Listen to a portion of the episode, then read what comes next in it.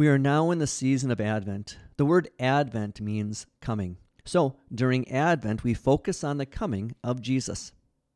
In Advent, we are directed to watch for Jesus to come again from the sky at the end of the world. This is why the altars, pulpits, and lecterns in our churches have blue cloths on them for the blue sky during the Advent season. This time, Jesus will come in power and glory.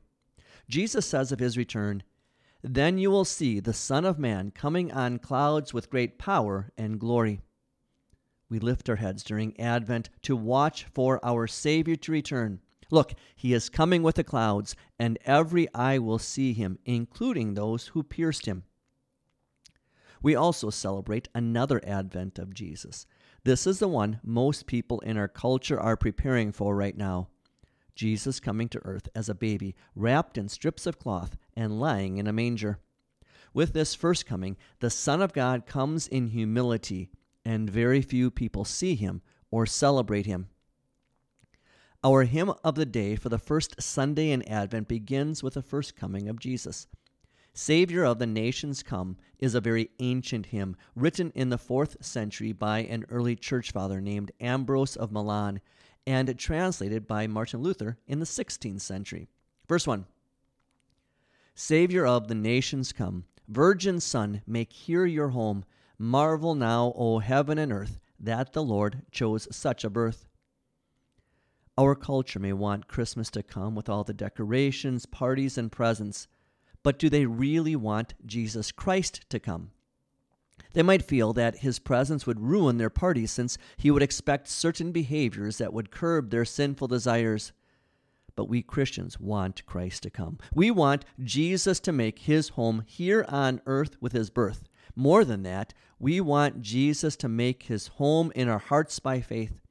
It is a faith that marvels that the royal, divine Son of God would choose such a lowly birth. Verse 2 not by human flesh and blood, by the Spirit of our God, was the Word of God made flesh, woman's offspring, pure and fresh. Verse 3 Wondrous birth, O wondrous child of the Virgin undefiled, though by all the world disowned, yet to be in heaven enthroned. Jesus could not be tainted by sin when he was born. That's why he was born of a virgin and conceived by the Holy Spirit. Jesus is the Word of God made flesh. Jesus is the same Word that God the Father used to call creation into existence. Now, He is that Word who takes on the flesh and blood of a little human baby, a perfect human baby, to save sinful babies, children, and adults. Though the world disowns and opposes Jesus, we love Him and make Him our King. Verse 4 from the Father's throne he came and ascended to the same, captive leading death and hell, high the song of triumph swell. The Son of God could have stayed in heaven, never taking on human flesh, but he came to be born, live, die, rise, and ascend. In doing this, Jesus defeated sin, death, and hell. Verse 5 Praise to God the Father sing, praise to God the Son our King, praise to God the Spirit be ever and eternally. We finish the hymn with a doxology of praise to the triune God, Father, Son, and Holy Spirit.